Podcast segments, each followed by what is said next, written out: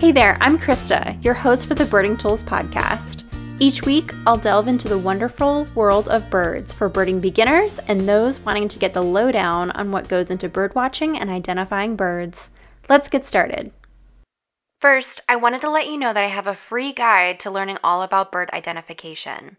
After going through this workbook, you'll know about the five keys to bird identification size and shape, color and pattern, behavior, habitat and distribution, and sound. When you understand the main components of identifying a bird, you'll begin to feel more confident with your birding and identification skills. This process will not just help you with identifying birds by sight and sound easier, but it will also help deepen your connection with nature. To get this free guide, just visit the podcast show notes at birdingtools.com. Now, today I am so excited to share this episode with you. I met with Holly Garrod, the president of the Western Bird Banding Association, to talk all about her work, how she got started in the birding world, why bird banding is important, and how you can get involved if you're interested in learning more about banding. I'll add too that we use the term banding, but this is the same as ringing, which is the same thing as just another term. I don't want to keep you waiting, so let's jump in. All right, folks, I'm really excited to be joined by our guest on the podcast this week, Holly Garrod. She is the president of the Western Bird Banding Association, or WBBA, and research coordinator at the Costa Rica Bird Observatory. Welcome, Holly. Hello, Krista. Good to be here. Thanks so much for joining me. So, I first learned about the work that you've been doing during your most recent webinar with the WBBA, and I felt like your knowledge and expertise about bird banding would be really valuable for our audience. And so I just really appreciate you being here with us and sharing that knowledge with us. Yeah, no problem. I'm, I'm happy to be here and um, I'm excited to chat with you more about bird banding. Awesome. Well, so before we get started uh, on your work at the WBBA, how are you liking Costa Rica?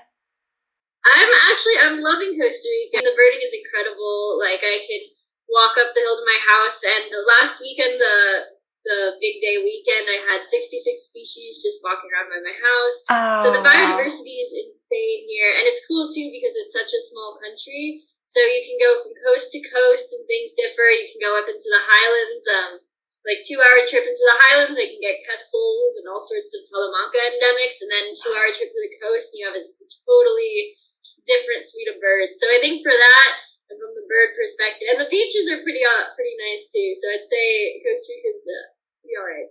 That's awesome. I I love it. Uh, yeah, I can't wait to go there one day myself too. So, what are you doing at the Costa Rica Bird Observatory? So I'm working as the research coordinator, and so for with Costa Rica Bird Observatory, what we do is we do bird monitoring throughout the country of Costa Rica. So there's a couple different things. So I guess I'll tell you a little bit about what Costa Rica Bird Observatory does and then kind of my role within that. So Costa Rica Bird Observatories, we have sites throughout the country. So we have sites in San Vito near the Panama border. We have sites in Guanacaste, um, which is in the west coast. Um, we have a site at Inbio Parque, which is in San Jose.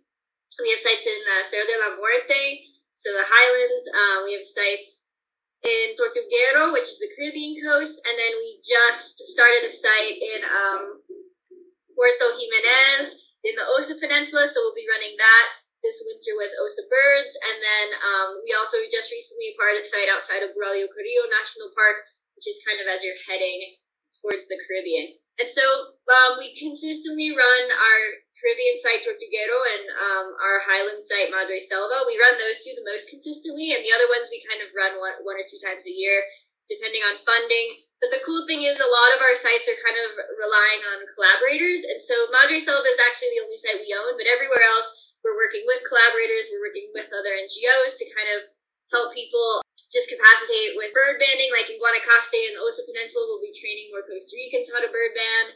And so we just kind of are helping to like bring bird banding around Costa Rica and just bring different ways for monitoring bird populations. And then one of the big projects we're currently working on now is we have a conservation easement for wood thrush. So wood thrush is a big nice. species of concern. Their populations have been declining. And so we've been, we have a PhD student here from uh, Michigan Tech who's working with Jared Wolfe. And so he's doing some work looking at home range sizes on the wintering grounds for wood thrush and seeing sort of how their home range size differs based on fragment size. So that's really cool. And then we're kind of also working with local farmers to help get them to protect some of their land or set aside some of their land for wood thrush conservation. So the idea is is that farmers we would pay farmers a certain amount of money depending on how much land they're willing to protect, and then that helps them kind of incentivize to keep some of this land good preserved for the wood thrush and and helps helps protect the wood thrush. And so we're currently helping, but with coronavirus, obviously that's kind of made things a little difficult. So we're trying to work on like some virtual ways to reach out to people, virtual meetups, sending out information like little pamphlets. So it's just kind of we've been trying to figure out because usually we just have these big barbecues, invite people, tell them about wood thrush, get them to sign up. We can't really do that because of Corona, so right. we're just trying to sort of right. navigate that. Within Costa Rica Bird Observatory, so I've worked as the research coordinator. Again, our things are kind of off because of coronavirus, but in non-corona times, I hire the banders that run our sites, and so typically I hire two banders to move between our highland site and our lowland site, so Madre Selva and Tortuguero. So I hire two banders, experienced banders to do that. We hire banders on a year-round basis. So in Costa Rica, you get a 90-day tourist visa. So we typically have people stay two and a half months, and then after that, we kind of get a new round of people, and it's a really great way to get people, um, experienced people down to kind of experience banding in the tropics, and also it, gives the chance for a lot of different people to kind of cycle through. CRB has been running for close to 30 years, and we've had all sorts of people wow. the internship, which is cool. And so then part of my job as well is, especially now since um, I actually haven't been in the field since March, so I've been really working on our data set. So we have this close to 30 year data set. So some of the ideas to help publish it more so I've been looking at bird banding, so looking at if the birds are molting, looking at body quality, how that can help inform habitat quality of certain areas, especially for migrants. So I've been looking at the banding data set and kind of um, playing around, helping to push some manuscripts, redoing a lot of our protocols, um, rewriting maps. And then, um, yeah, so that's, I think, most of my job. So again, it's like a really nice combination of doing some bird banding. So when we have our bird banders, I'll be out in the field training them for a couple weeks, familiarizing them with our protocols, helping them with learning how to age and process birds in the tropics because birds here are a little bit different. People are used to a lot of times they do different molt patterns and they kind of throw people off. So I help sort of train people with that, get people familiar with bird banding in the tropics, um, and then I also work with sort of just moving forward with the CRBO dataset talking about wood thrush research too, that really catches my eye because that was the first project too that I worked on in southern Indiana looking at how wood thrush mm-hmm. use habitats. So wood thrush have a special place in my heart. And my alarm even that I wake up to every morning is a wood thrush song. No way. Wood thrush wood thrush is like the hot species right now. And actually we just work we're working with some people in Pennsylvania and they're focusing on wood thrush and they're helping us get some Motus towers down here in Costa Rica. And so then, because they're tagging a bunch of the wood thrush in Pennsylvania, so then the idea is to actually see where they're going through Costa Rica. So that's so cool, wood thrush. I love it. Yeah, wood thrush. They're the best. I guess since I loved your story that you told me before about how you started birding, I just think it's fun for people to see the different ways or hear about the different ways that people get into birding. So I just love to ask you to share your story there. Yeah, no problem. My story, I guess, is a little unusual because I did get started at a really young age. But um, so I grew up in the mountains of Colorado in the foothills. And I was always so, my mom always used to take me on walks, and I always used to, to love seeing the birds. But I think what really sparked my interest was this friend of mine, her parents are wildlife biologists. And so they used to take us out birding. So we used to wake up at 5 a.m. and drive down to Barr Lake, and they would show us birds. And my friend absolutely hated it but she was always complaining the whole time. But I loved it. So my friend, uh, my uh, my friend's dad and myself, would make these lists, and I got so hooked. And so then I think my, my biggest turning point was they invited myself and my family down to Monte Vista, so southern Colorado, to see the sandhill crane migration. And it was just insane. Like there were just miles and miles of cranes. And then since they were wildlife biologists, they invited us to come out duck banding. And so we got to put on waders and wade out and get these ducks out of traps. And I got to band my first bird actually at around 10 years old, which was a mallard. That's so, so cool. a mallard and a ruddy duck and I think a blue-winged teal as well, if I remember correctly. And then it was amazing too because the biologist got to show us how to sex the ducks. So you press on the cloaca and the penis pops out. And then for me, my sister and my friend were just disgusted. They were like, this is horrible. But I was so into it. I was like, this is the coolest thing I've ever seen. And then since then I was just hooked and yeah, I used to go chasing birds in high school and during my free period and I was just always keeping lists and always birding. So yeah, since then that was kind of like the the spark that really kept me going. That's awesome. Biologist at heart. I just love hearing about the different ways that people get started with birding because it's just so unique. Every time you talk to somebody, sometimes it's, you know, when they're 40 years old or 50 years old, or sometimes it's when they're a kid and they get a spark bird or a spark person who introduces them to it. I just love the variety there. Yeah, it's it's wonderful because so many people have like a certain species that really hooks them, or I mean, it's just like at any age, right? You can just there's like no wrong age to turn to birds. That is for sure. Let's get into the Western Bird Banding Association and or the WBBA. I know we're probably going to interchange with our acronym there. Tell us a little bit about the WBBA and how you got involved with them and the kind of work that you're doing with them now. Yeah, so I'm the president of the Western Bird Banding Association. And so I guess I can start sort of with my involvement. So I got involved with WBBA back in, um, I want to say 2014. So um, I went to Humboldt State University in Northern California, so I did my undergrad. And so I did a lot of my bird banding training at Humboldt Bay Bird Observatory under CJ Ralph and Kim Hollinger. And so they kind of really got me involved in the bird banding world. And I did my senior thesis with uh, CJ Kim, and I was actually looking at eye color changes so one of the things that really stuck out to me is I noticed that some birds that people would make notes about eye color and it was it wasn't really noted in the Pyle, which is like the Bander's Guide to Aging Birds. The Bander's Bible as a lot of people call it. Yeah. Um, and so I, I started noting that and so I created the standardized photography procedure and, and quantified eye color. And so I made this really nice little honors senior thesis looking at that and showing that that eye color changes actually happen for a lot of different birds. And so then CJ actually encouraged me to present that at, uh, I think the WBBA meeting at the time was in Humboldt that year, I want to say. And so then I actually went to the WBBA meeting, and presented my work, and then the WBBA was just a really cool community of, of people. And so then I ended up just going to a couple of different meetings. I went to a meeting down in Tucson, which is where I did my North American Banding Council certification, which is kind of like a certification that shows you're a competent independent bander essentially. And so I, I did my NABC certification down in Tucson at a WBBA meeting and just I ended up networking and meeting all sorts of people. And so I just kept going to these meetings because they were really fun times to meet different bird banders, learn about bird banding research. And then uh, since I continued to be involved, they asked me to be on the board. And then they asked me to be the vice president. And then now I'm the president. So yeah, it, it was a cool organization to get involved with. So some of the things I guess too that WBBA does. So the biggest thing they do is they host these annual meetings. Typically, unfortunately, again, this year coronavirus has kind of put a dent in a lot of plans. But um, so we did have to postpone our meeting this year. But a lot of times we offer these. So every year, typically, we offer an annual meeting that's somewhere in the west so it can usually it's like west of the rockies so and it alternates every year between a different state and between california and then it's a really great opportunity just for bird banders everywhere to meet up. We usually do workshops. We everyone presents their research. So it's a really great way too, especially when I first presented my research.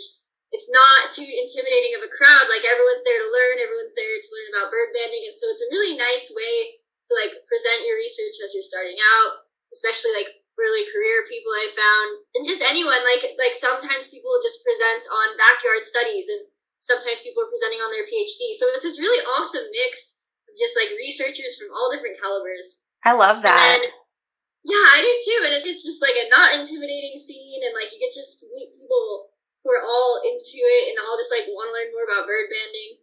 So I think that's the biggest thing WBBA does. But we also publish with the Eastern Bird Banding Association and Inland Bird Banding Association. We publish a quarterly journal called North American Bird Bander, and we're always looking for submissions. So if you have a note or any sort of summary about your bird banding that you want to submit, definitely I would encourage you to submit that. So that's it's a really cool journal again, and it just helps connect people, helps connect people doing bird banding and bird banding research about kind of like modern techniques. A lot of times too, people just submit maybe a new technique they discovered, some sort of nets that work better than others. So it's really cool again, and it kind of has that same as the WBBA, where it's like there's some people who are submitting more scientific manuscripts, but some people submitting more notes, and like all is welcome. So it's just like a really nice mix to peruse. So I think those are the two main things WBBA does. Right now, we are starting to offer more webinars. So that's one thing, especially because things are in a more virtual sense. So we're trying to offer more webinars to people and we're trying to sort of help also just create more ways for banders to meet up, for banders to share information. Yeah, I think those are the, the most of the things we do. And just kind of, again, promote like ethical bird banding through our social media and help promote other bird banding research. So I always like people tag us in their social media. I love to sort of help spread about like what other bird banding research people are doing, or just bird research even. So Awesome. Yeah, I so going back to the connection part too, I we just did an episode on how to connect with other bird watchers and other oh, birders in the community and just based off of some of the things that other birders contributed and told me about. And I think that that's a great way, another great way to get involved and connected with the birding community and other birders in general is to get involved in the webinars, get involved in these different meetings and meeting people that way. And like you said, it's not an intimidating place for people to come and share information and get to know other people in the community. I think that's great. Yeah, and I mean, I I can say too, um, just like from my own personal story, like I've met people like when I was at a WBBA meeting in Tucson, I met a couple who were from Colorado, and so we were all like, "Oh, we're all from Colorado." And now every time I'm back visiting my parents, I always visit them. We go birding together. So yeah, it's just like a really cool way to to meet all sorts of different people from all backgrounds and this like connected love of birds. I think is super cool. Oh, I love that. Yeah, and with the journal submissions too, I will make sure that I get that information and post it to our podcast show notes just so that if anybody is interested, and I'll share it on our socials pages so that anyone can contribute to that and get more information about that if they have questions. That would be wonderful. We're always looking for journal submissions, and again, it's like any sort of notes and anything you have related to bird banding, please submit it. Awesome. So, with bird banding, can you talk a little bit about the importance and the utility of bird banding? Definitely, yeah. And I'm glad you brought that up because that's definitely something I want to talk about. Um, so with bird banding, bird banding is this really awesome tool that's used to study bird populations.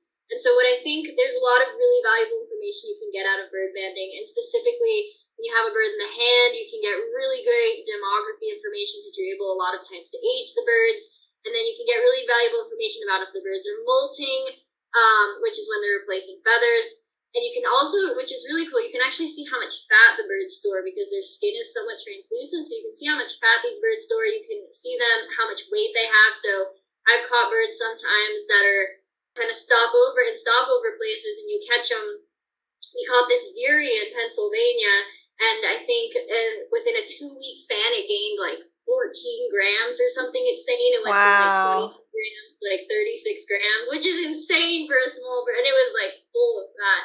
So it's really cool. And it shows you that kind of information you can't really quite get from bird watching because you actually need to have the bird in the hand to see this condition, but you can get really good information of, okay, these birds are clearly gaining a lot of weight. So this habitat must be valuable stopover. And again, it's like with things like molting as well that you can see, okay, like these birds are replacing their feathers. That's a very energetically expensive life event. So they have to be in areas where they're able to get the proper resources in order to grow those feathers properly. So you can use bird banding not only to look at sort of population trends with looking at, okay, where are younger birds moving versus older birds, but you can also look at, okay, how is the condition and body quality of these birds reflected in the habitat? So, and you can just really start to see, okay, like where are these birds moving through. Another thing with banding that's really cool is you get really great recapture data. So you can get, I caught, for instance, the oldest ever lesser goldfinch. And so a lot of these kind of longevity records come from banding because at a certain point, you can't age the birds really past like second year.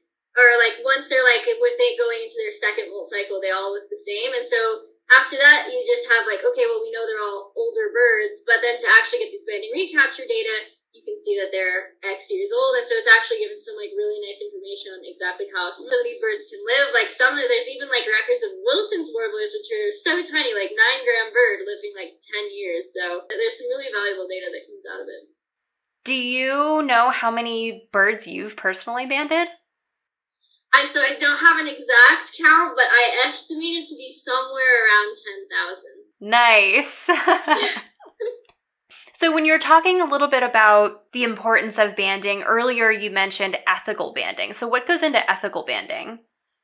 So with ethical banding, a lot of it's considering. Um, so with, you need specific training and specific permits for bird banding, and so especially with bird banding, you want to make sure you have the proper permits and you're doing it legally, and you want to make sure you have the training to do it safely. So one of the things with bird banding is it is a more intensive monitoring technique. So it requires people to know how to take birds out of mist nets. It requires people to know how to put bands on birds safely, how to take measurements safely, and how to do everything in a very timely and efficient process because obviously it's going to be a little bit stressful for the birds. And so you want to make sure you're doing that as quickly and efficiently as possible to get these birds back into the wild. Because I always like to think about it, it's kind of like an alien abduction, right? You're kind of like walking around, you get snatched, you get measured, and you get released. And so you want to make it as stress free as possible for the birds. And so I think another thing that really takes into consideration is you want to make sure that what you're doing is you need bird banding. And so, as I mentioned, like bird banding, there's a lot of really valuable information you can get out of it, but you also want to make sure that when you're bird banding, you're not just doing it for the sake of doing it. You actually want to make sure you have a research question and you want to make sure, I think a really big part of ethical banding is making sure that the data you collect gets published or it gets put into a larger database or submitted to places like the Institute of Bird Populations where, where people can use this data to help sort of study, because uh, a lot of us know bird populations are declining. So making sure this data really gets used, I think, is a big part of ethical banding. So just, yeah, making sure you're doing it in a way that's safe for the birds, safe for the people, and that you're making sure you put your banding data to the best use possible.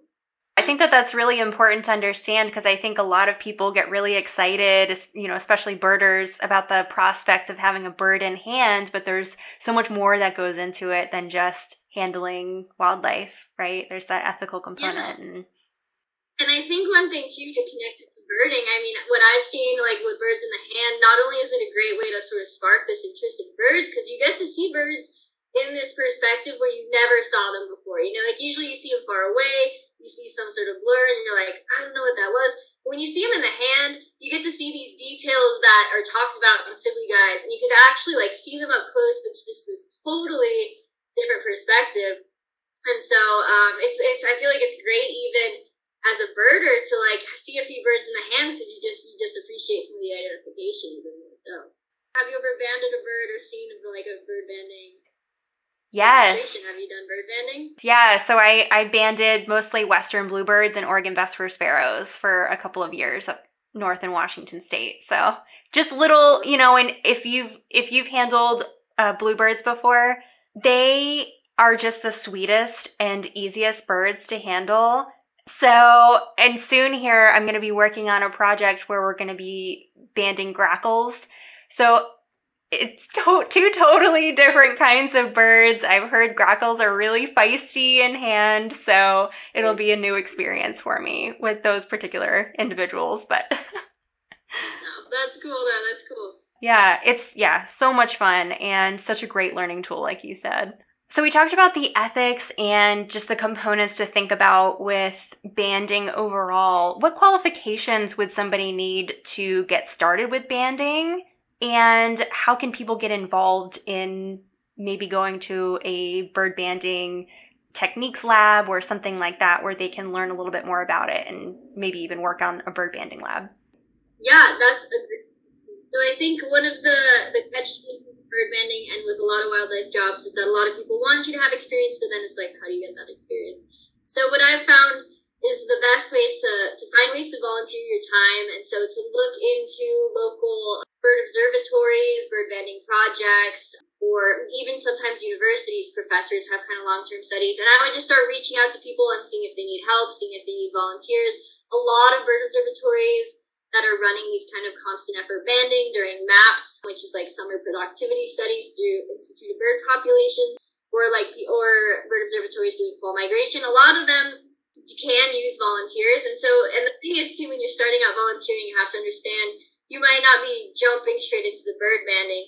Sometimes you start out just scribing, but then you have to get to know how the data is taken, right? And once you get really familiar with the data itself and how the data is taken, then you start going into, okay, how do you take a bird out of a net? And then you get into, okay, so how do you band the bird? And so a lot of times when you're starting out, you might not jump straight into banding. Like a lot of times there's so much that's around it that there's a lot of other things to do. I've spent months of my life just doing data entry sometimes. So there's so many different aspects of it that to do the fun part where you're you have these birds in the hand, you kind of also have to put in the hard work to do um, a lot of that data management, data entry, and data scribing, especially, is a big thing. But yeah, I think kind of reaching out, and again, too, uh, like these conferences and webinars they're great ways to see okay where are people banding where are people where can i start to reach out to people? I'm based here. Where can i find these resources? So we're currently the wbba website is in the process of being revamped so we're under construction right now but we're hoping to offer some of those resources as well and just kind of list where our members are based out of what projects are we associated with that people can reach out to but again, I would start as well looking into social media, like follow WBBA on Facebook, follow WBBA on Instagram. That's my small little plug. But we're also like oftentimes we're reposting about a lot of other people's banding operations, and so it's a really great way to see where other people are banding. And if you are banding, definitely tag us in your project if you're looking for volunteers, because we promote a lot of that and we promote bird banding jobs. So it's a really great way to sort of connect people who are both bird banding and looking for bird banding opportunities. Perfect. And I know, I mean, right now it's a little bit different because of social distancing and people not really being able to travel as easily. So, are there observatories and other opportunities where people might be able to still go and learn about banding even right now? Do you know? Yes, that's a great question. I know so the North American Banding Council as I as I mentioned, they kind of help distribute these rules and regulations for ethical bird banding. And so one of the things is they did release COVID procedures that should be followed during bird banding. And a lot of that, so unfortunately, a lot of bird observatories have stopped taking volunteers because they just can't train people. And a big part of bird banding is you blow on the birds to, to move the feathers and look at fat. So obviously, blowing on birds with coronavirus isn't the best, isn't the best thing. So there's like people are looking into alternatives for like ways to sort of squeeze air onto birds instead of blowing. A lot of people are wearing masks, and so it'll depend on the bird observatory. Some people are only taking experienced volunteers. Some people are only taking people who have been volunteering in that area for a while, and some people just aren't taking volunteers. So I would reach out to people, and the chances are is even if you can't bird band right now, they might still need help with their social media. They might still need help with their data. And again, then maybe when things open up and things are calmed down, it's a great way to get in. There are still a few places that are hoping to offer workshops. And workshops, again, are another great way to get introduced to a lot of bird banding techniques. So the one thing, uh, the one like qualifier, let's say for workshops, is that when you go to a week long workshop, you're not going to leave being like the master bird bander, but you're going to leave with a really great set of introductory skills that'll help you step into any sort of bird banding volunteer opportunity, I would say. So I know that there's a few places that are hoping to offer workshops that are NABC certified and also kind of fitting into those NABC COVID regulations. So you bring up such a good point about these organizations also needing help with social media and other ways to just help out until, you know, they might be able to have room or space or opportunity to come in and learn other techniques and information. So, thank you. You mentioned too earlier that the WBBA has some webinars coming up. And I know that some of those topics are really pertinent also to helping people with some of this bird banding jargon and information. So, what are those webinars going to be on? Yeah, so we are that um, that was sort of on a lot of the topics actually I've covered with you today, sort of talking about introduction to bird banding, how to get involved, and what the WBBA does. But we're hoping our, our future webinars are going to be a little bit more bird banding specific. A lot of people have requested um, a molt webinar. So our next webinar will be hopefully sometime in mid-November, we're aiming. Will be led by the Institute of Bird Populations um, biologist Denny Kaschube, and she'll be talking about a little bit of um, an introduction to molt patterns, birds, and and um, sort of how the molt cycle of the bird works, and uh, especially for passerine, so songbirds, which is a lot of times what bird banding is focused on. And then we're also hoping um, WBBA board member Christy Conrad Smith is hopefully going to be leading a workshop in January that will be focusing more on aging techniques. So Denny Kaschube's workshop is going to be more on the molt cycle, and Christy's is going to be more on aging. So how to use the molt cycle to age birds, and also kind of other techniques like feather shape and wear, eye color, which I mentioned I'm very much into. So different techniques to use to age birds. And so, yeah, those are two upcoming webinars. But if people have other ideas, more things you want to see, just shoot us a message and be happy to develop a webinar for what people are interested in. Perfect. And people can stay up to date on when those webinars are going to be and where, if they follow your Facebook page or Instagram page, and then maybe also if they're on your list serve. Yeah, so if you want to become a member, which I definitely encourage if anyone's interested in bird banding, then you'll become part of our membership list serve and we send out a lot of that information. But we do also put it on our social media. So we put it on our Facebook, which is Western Bird Banding Association, and our Instagram and Twitter, which is WBBA underscore birds. And then, yeah, hopefully we will be putting it on our website. But as I mentioned, our website's a little under construction, so just stay tuned for that. and so, with the membership, what does a membership with WBBA look like? But right now, you get access to our quarterly journal, which is awesome. So you can stay up to date on the latest bird banding news and techniques, which is pretty cool. And then you get a reduced rate to go to our conferences as well. And then, so what we're kind of hoping to start on our website is kind of a members only page as well. So your membership would include access to more specific materials, sort of more maybe bird banding course materials with like in regards to molt or aging. And right now, all of our webinars are available to everyone. So you don't have to be a member to enjoy our webinars, but um, we do appreciate your membership when you are enjoying our webinars. So Perfect. And you know, there was one more question too. Somebody asked me about if they see a bird that has a band on it, should they report it to anybody? And kind of what what might they be looking for if they do want to report that band to anybody? That is a wonderful question. And honestly, reporting bands is like one of the most important things about bird banding and so if you want to report a band, you can literally Google report a band and there should be a form to submit a band to the USGS. If you are not reporting like a US based band or tag them, you can again I would look up resources like how to report a band. And there's a couple different bird banding groups on Facebook, and a lot of times people will submit there. So even for instance, I was in Paris last year on a layover and I found a bunch of ravens that were banded. And so I got pictures because the bands were big enough to see the number, and then wow. I submitted those bird banding group like, hey, anybody's whose birds are these? And the thing is, is like everybody loves it when you find their recaptures. So that's like the best thing you can do is report a band, find recaptures, and you can even message WBBA. Um, you can like message our Facebook or Instagram, and if you find a band, and we'll we'll help you report it as well because that's that's like one of the most important aspects of banding is seeing where these birds go. Yeah, I haven't. I feel like, especially songbirds and things like that, sometimes I'll peek at their legs just to see if there's anything on there. And I've probably only seen one banded songbird ever when I've been out birding, but just in case, for those who do yeah. happen to see them, that's some good information. And even I've seen people with those mega lenses, like I've seen people even get band numbers off of those. Yes. I think I have before too, and I don't even have that great of a lens. But you can sometimes. So I always do that too. I always check like, is it banded? Or if you can get sometimes color band combos. Yeah, it's always much appreciated. Oh, that's such a good point about the telephoto lenses. So many people are doing digiscoping and things like that now. There's all these different ways for people to get photos and videos of birds. So, is there anything that you wanted to just kind of let everybody else know that I didn't cover or that I didn't ask you about?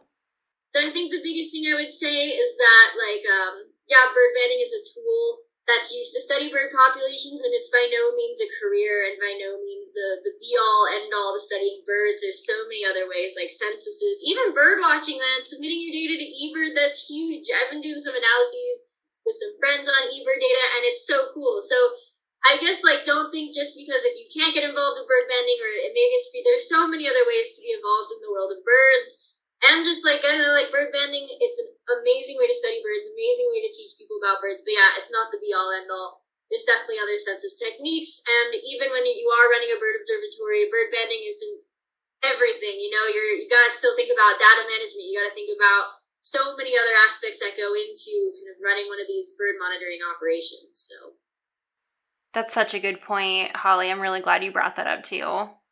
Well, thank you so much for coming on and joining us and talking about the WBBA and all the work that you've been doing. It's just awesome. I love hearing all about everything that's going on down there with you.